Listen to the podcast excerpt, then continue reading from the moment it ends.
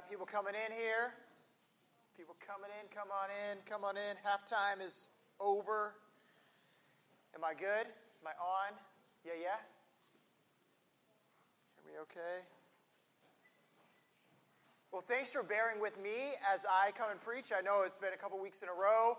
It's been four out of five. Uh, I will be uh, letting Josh take most of it from here on out. And, uh, but I'm glad that I could be with you uh, this afternoon. You know, there is something shocking uh, when standing in line for the Zippin Pippin. Okay, is there something shocking about standing in line? For, if you don't know the Zippin Pippin, how, how do you guys know what the Zippin Pippin is? Okay, yeah, most of you, okay. The Zippin Pippin, again, is Elvis's favorite roller coaster uh, that is now in Green Bay, Wisconsin at Bay Beach. And if you're in line for the Zippin Pippin, people are laughing, they're smiling, they're having a great time, uh, and just talking away. And then you, you see them, they get in the roller coaster, they're still laughing, having a great time. And then you see the roller coaster leave, and then the same people come back, and the laughing is kind of stopped. Now it's like this wide eyed shock and hair blown back, and all these things like, what did I just experience? And the thing is, do you really know, if you're really looking at what happens to people when they go on the Zippin Pippin, are you looking at what is happening when they step off the platform onto the roller coaster? If you're really looking, you would see what happens to these people when they step off the platform onto the roller coaster to go on this crazy ride. Today, someone else is going to warn us about our steps and what we're stepping into. He's not going to warn us about stepping into a roller coaster, but he's going to warn us about stepping into church. Do you know what you're getting into when you go to church? It's not wind whipped hair or a wide eyed look after riding a roller coaster, but instead it should be a look of standing in awe of God, of His glory, of His presence of his holiness. So, my question for you guys this morning to ponder as we go through Ecclesiastes do you, do you know what you are getting into when you go to church? Do you know what you're getting into when you go to church? So let's look together, shall we? Ecclesiastes chapter 5, verses 1 through 7. I don't, I'm in 555. Yeah, that's where you're same ones? Good. I'm in 555, so everyone's kind of there, hopefully. I think there's Pew Bibles in your, in uh, the pews, so here we go. Guard your steps when you go to the house of God. To draw near to listen is better than to offer the sacrifice of fools, for they do not know that they are doing evil. Be not rash with your mouth nor let your heart be hasty to utter a word before God. For God is in heaven and you are on earth. Therefore, let your words be few.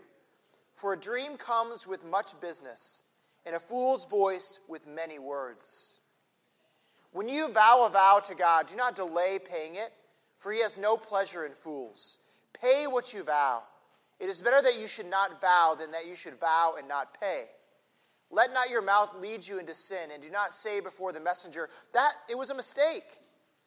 Why should God be angry at your voice and destroy the work of your hands?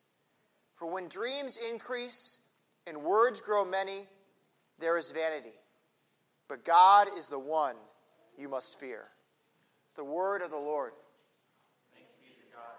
Let's pray. Heavenly Father, I pray that we would listen well that you would be able to speak to us this afternoon.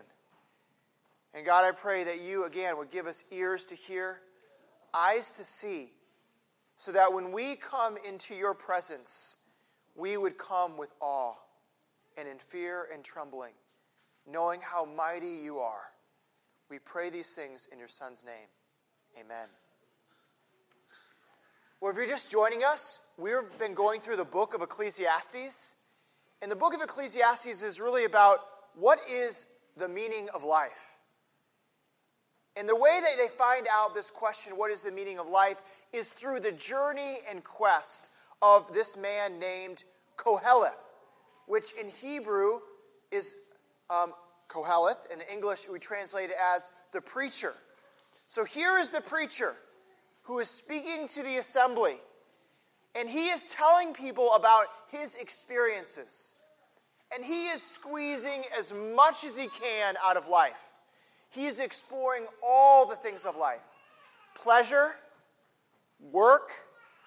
He's exploring what it means to have knowledge. And he's trying to find out is there a meaning to life through all these experiences, through all these things? And what we have seen so far in going through these four chapters is that he says to all this quest, all this journey, all this experience, there is just vanity. Vanity. It is meaningless. Again, we said that word in the Hebrew is vapor or smoke. And what he is saying is when I grab for meaning from work, or try to grab meaning from pleasure, or try to grab meaning from all this knowledge I'm gaining, and try to find meaning in life through any of those things, it just slips through my fingers. It is a vapor. So, here he is saying, under the sun, these things are meaningless. This is a word that's used many, many times in the book of Ecclesiastes, under the sun. What does he mean when he says under the sun? What he means is if I just explore what's in the material world, I throw out the idea of transcendence, the idea of God. If all that there is is what is in the material world, not what is above the sun, what is under the sun, then life is meaningless. Well, maybe so far you've been jiving with the book. You've been connecting with it. You're like, yeah, man, Qoheleth is right on. You can't find meaning in pleasure. You can't find meaning in work. You can't find meaning in just reading tons of books. And you're saying, preach it, preacher because I hear you. But now, Qoheleth goes to church. Now he's coming to us. Right here in this place, he is coming to us. And he's saying, even in church, there is vanity. Even in church, there is meaninglessness. And if you're like me, you go, What are you saying? How can you say such a thing? That's blasphemy. Well, you have to understand, Qoheleth, at that day, you know, he's speaking to Israelites, and Israel, there was in Israel what we call civil religion. It was called being a card carrying Israelite. If I'm just born in this country, I'm just part of these people, if I just do the sacrifices, if I just go to the temple, I'm good. And Qoheleth is saying, no. Don't just stroll up to the temple. Don't just stroll up and say, uh, I'm good, I'm fine. I was born an Israelite. I don't need to think about God. I don't need to think about transcendence. Qoheleth is saying, even people that are going to the temple, even people that are going into the presence of God, are acting like there is nothing above the sun, that everything is just under the sun. I'm going to say something that might shock you. Are you ready? There is not an invisible force field around this church that once you walk into this place, you automatically see the presence of God. That's just not the way it works. I mean, I'm sure you've heard many times the church isn't, you know, the steeple, it's the people, right? All those kind of things, you know. Yeah, it's the people of God. It's not the building. But at the same time, we walk into this place to encounter God, to talk to God, to sing songs to Him, all these things. But have we really prepared ourselves Have we really, what Kohelet says, have we really guarded our steps before coming into this place?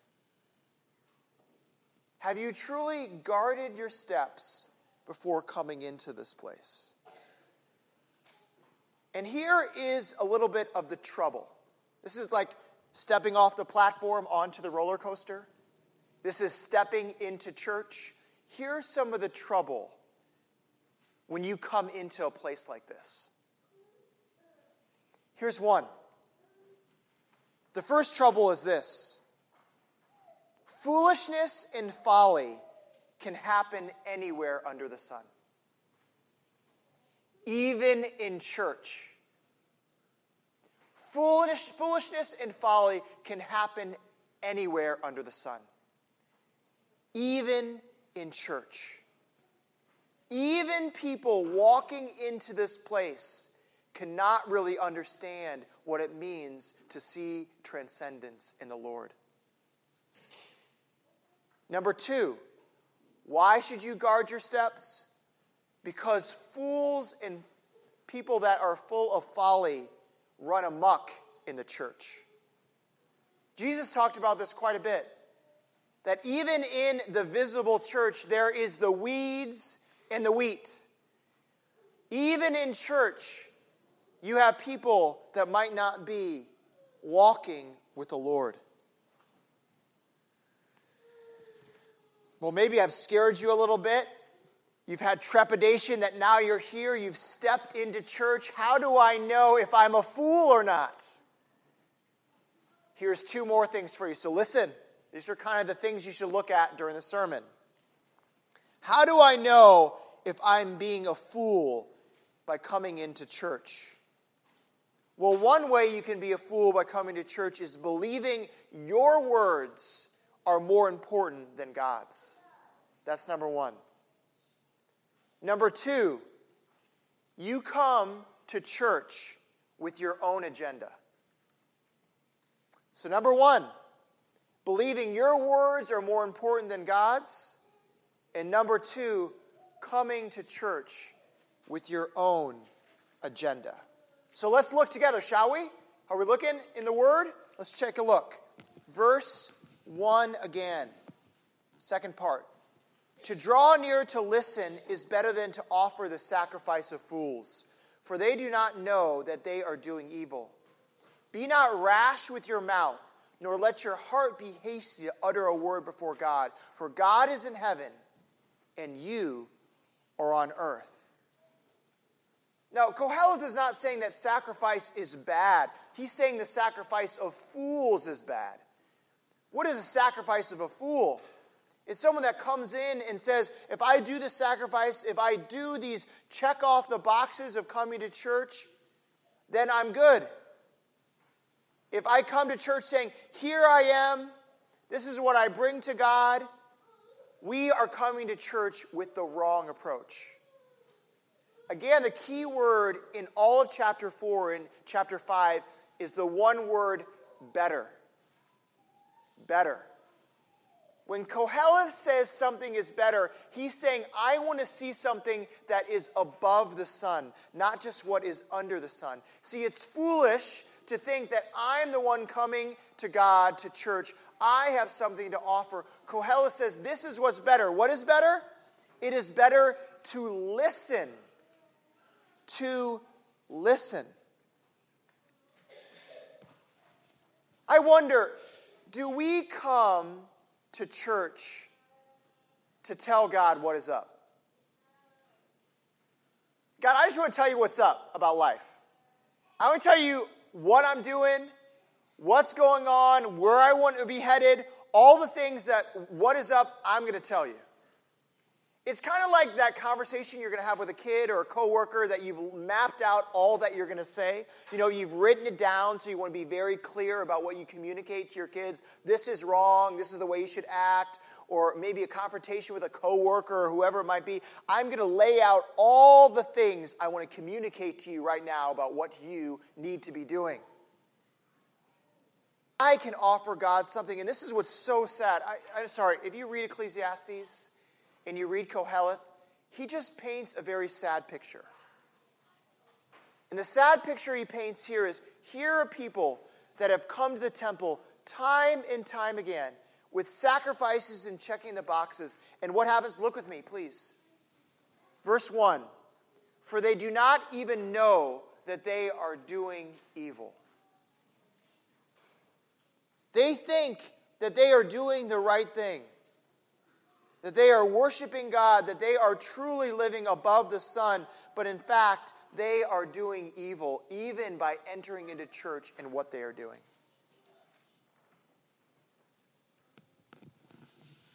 And he goes on, verse 3 For a dream comes with much, busy, with much business, and a fool's voice with many words. Um, here he's giving a little analogy or a, a, parallelism. And in that day, or even today, Freud would say the same thing. The, the busier you are, the more work you've been doing, the more you're kind of wrestling through things, the more dreams you have. And that was the understanding in, in Israelite history that the more you were working, the more busy you were, the more things you were doing in toil, the more dreams you had. And he says, okay, with much work comes much dreams. In the same way, with many words is a fool. With many words is a fool. Maybe a, an analogy that would work well with much air conditioning rattling comes much heat. So, in the same way, he's trying to say, with many words that people come to the Lord, saying, I come to you, here I am, this is what I have, and I have, and not listening, that is foolishness. And Kohelet, through this whole first section, is pointing out a great irony. Here, these people are trying to find, to come to God, to come to the temple, to hear from Him, and they're not even listening to Him. They're busy spouting off their own thoughts and their own ideas. Okay, I've explained enough. Let me illustrate it a little bit, shall we? Maybe you've heard this parable before, but there was two men, and they were walking in New York City, and the ambulances are going, the taxi cabs are going, people are walking all through the street. It's so loud and bustling. And one of the men from the country says, I hear something. I hear a cricket. Another man says, No way. There's no way through all of this city noise that you can hear a cricket. And the man, he walks over to the other side of the street, and in this concrete jungle, he reaches behind this maybe concrete wall, and he finds this cricket and he picks it up. And the other man goes, There is no way. You have supernatural hearing. How could you hear this cricket? And the man responds, My ears are no different than yours. And he says, It all depends what you're listening to. That man with the cricket in one hand reaches in his pocket with the other and he pulls out some coins. And he takes the coins and he throws them on the ground. And all the people walking around turn right away towards the coins. And he says, You see, it all depends what your ears are attuned to listen to. Do you listen to the Lord? Through all this noise, all the bombardment of life, all the kids, and all those things that you're having to deal with, can you listen to God? I wonder if it's even harder in our age especially when we are full of talking points. Different tribes, different groups informing us this is the word of the Lord. Whether we hear it on Facebook or whether we say, oh, the New York Times, this is telling me what I should believe about how the world operates. Or no, maybe it's on the other side. Fox News is giving me the talking points I need to hear about how life works. And then what do we do? We take these talking points that have been flooded into our minds and we say, This is the Word of God. And then we bring them to church and say, Pastor, you better, you better reinforce the talking points that I'm hearing on Facebook or the talking points I'm hearing from these articles. You better reinforce them. I'm sorry, but that is not listening to God. Are we ready to listen to the voice of God and what He says? This is His Word. This is what He has given us to speak to us. Have you opened it lately? Have you read it? Have you meditated on it? Have you let the Spirit of God that is in you illuminate the Word into your heart? And have you let the body of Christ help reinforce the truth of the gospel in your life? Do you listen?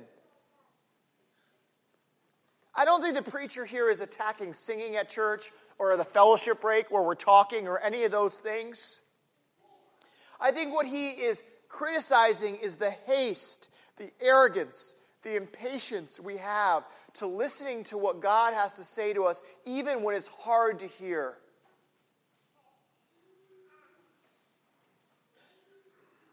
Are we people truly listening, are we busy playing church? Are we being shaped by what is above the sun? Okay, practical application. Maybe you've checked out, you want to know how this applies to life. I do wonder why do we come to church? Is it for social time? Is it for good music? Is it because this guy that's up here is really fun to listen to? Josh or whoever it might be. If you come to church because of good speaking, good music, or whatever it might be, I don't think you're coming with the right perspective. See, the God of the universe is speaking to you and challenging your behaviors, your passions. And He wants that to be why you come.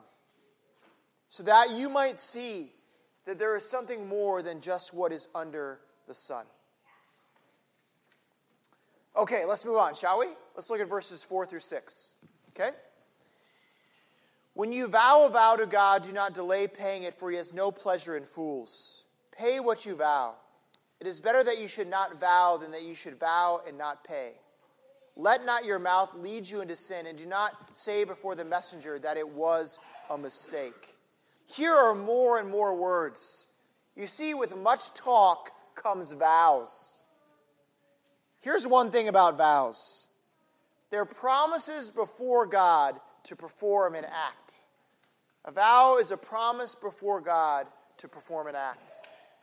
We have marriage vows. If you have a baptism up here, you have um, parents saying, I'm going to raise this child in the admonition of the Lord. You have membership vows that say, I'm going to abide by the church. But it's more than just that that he's talking about. He's not warning against vows, he's warning against not fulfilling vows. Again, he uses the word better than. It's better than better to not make a vow at all than to make a vow and not fulfill it. And then he says, Don't make this vow and then break it, and then messenger would come to you and say, What are you doing? See, in that time of day in Israelite culture, there would be messengers that would affirm the vow that you kept. So if you said, I'm going to pay a certain tithe or I'm going to do a certain thing, there would be people to hold you accountable, messengers to make sure you did it. I just can imagine how that would go nowadays, right? But I do wonder when you go to a wedding and you sit and you affirm that you believe this couple should get married and they make vows and they make it before God, do you come to them when it's hard and difficult in their marriage and they're thinking about breaking their vows? Do you? You know, those are awkward conversations, aren't they? It should make us take more consideration to what we pledge before the Lord. And that's the heart of the matter here. Qoheleth is showing what a bigger problem is. These people are coming to the Lord and saying, I'll do that and I'll do that. And they do not realize that there is a God that is above the sun, that is holding them accountable when no one else is around, when no one else sees what really they're doing in fulfilling what they said they were going to do. You see, if there is nothing above the sun, if there is no God that is omnipresent, that can see us in all aspects of life, who cares if you keep the vow or not? No one sees. No one sees what you say when no one else is around. No one sees what, how, how much you're actually giving. No one sees if you really, or what you're saying or doing. No one sees, but if there is a God that's above the sun, then when you make pledges, it does matter. There are consequences.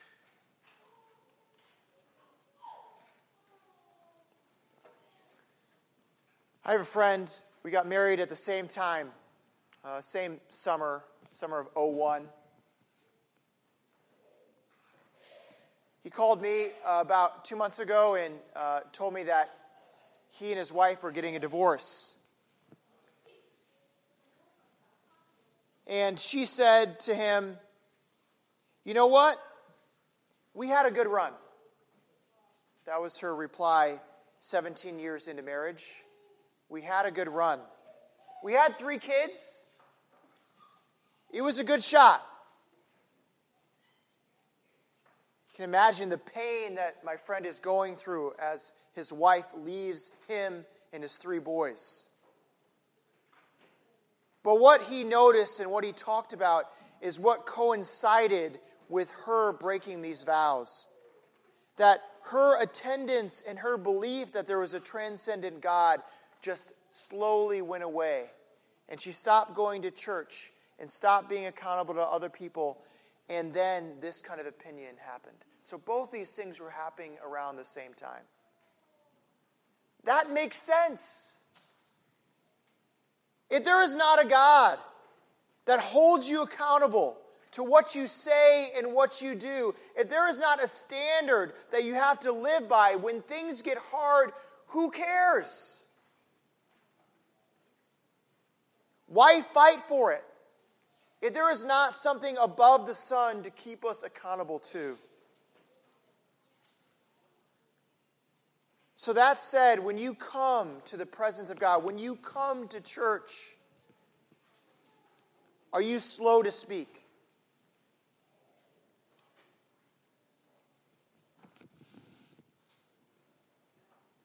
You see, it's sometimes hard to fulfill a vow. It's hard to fulfill a promise that you've made. And when you believe that there is a God that is above you, that's holding you accountable to your promise, you can start facing up to it and say, God, help me through the vow that I've made. And when you are questioning whether I should break the vow that I made, the promises that I've made, maybe it floods back to your mind all these songs I sing on Sunday afternoon or Sunday morning. All this pious talk I give, it actually means something. It's actually true.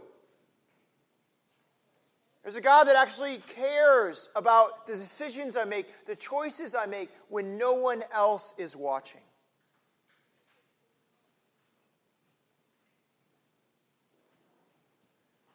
Well, maybe I've thoroughly scared you of not making any vows or saying anything at church now. Maybe that's how you feel.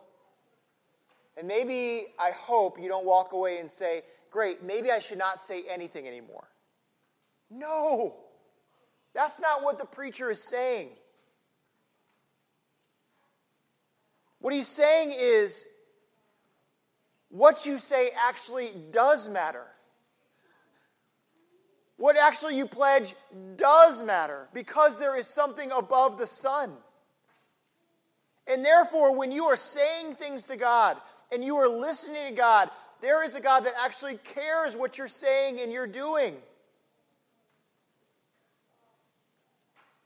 And the hope is that you, by fulfilling your vows, would show a watching world that actually there's a standard you're living by because you believe there's a God above the sun that is holding you to it, even when it's difficult. That you would show the world when your marriage is hard, when church is difficult, that you still love, that you still stick by it.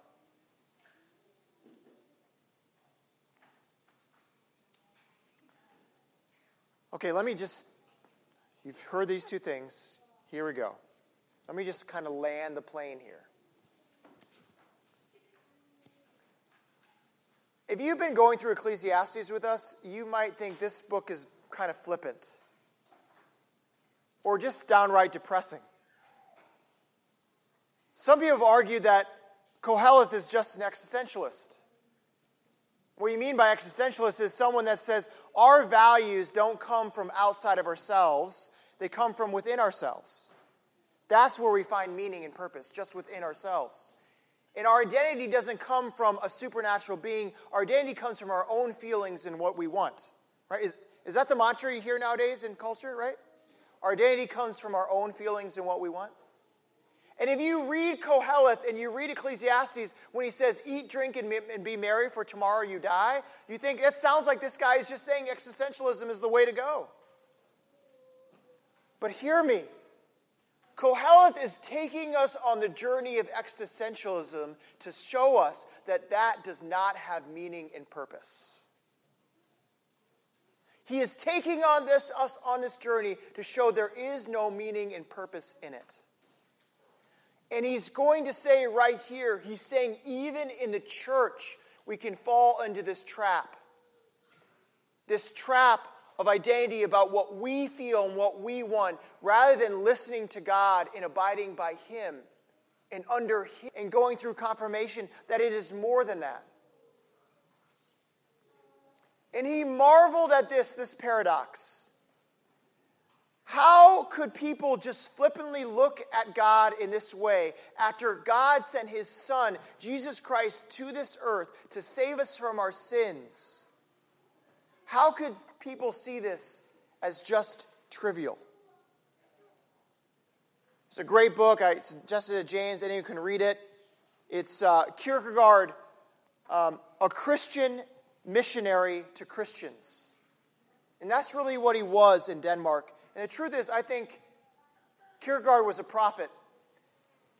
You might not know this, but in Denmark, 80% today, 80% of people, Danish people, identify with Christianity.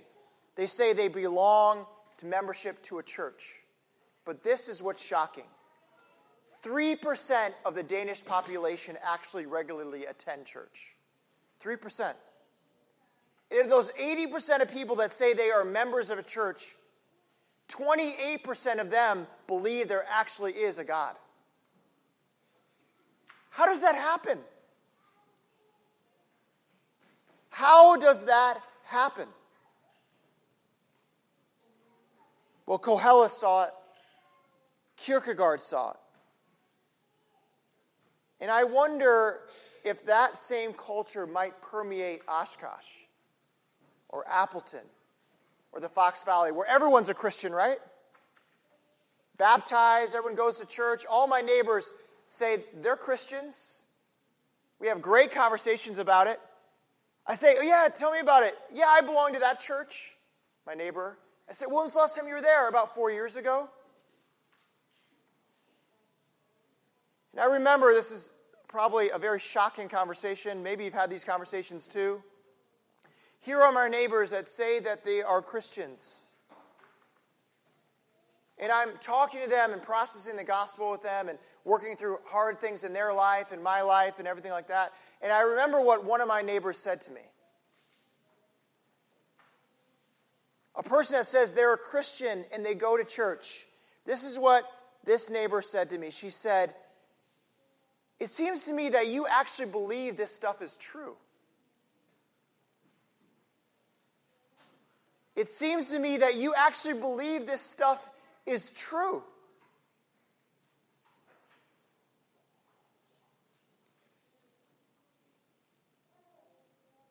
Do you see? Vanity, vanity is the church if it is not true.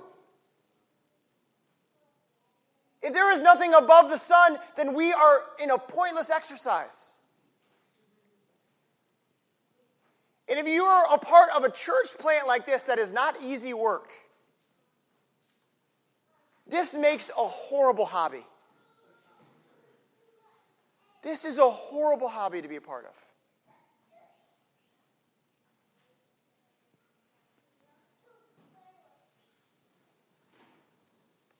Do we believe that there is someone above the sun? Do we believe when we come here to this place, He listens to us and cares for us, that He wants to speak to us, that what we say actually matters? Do we believe that?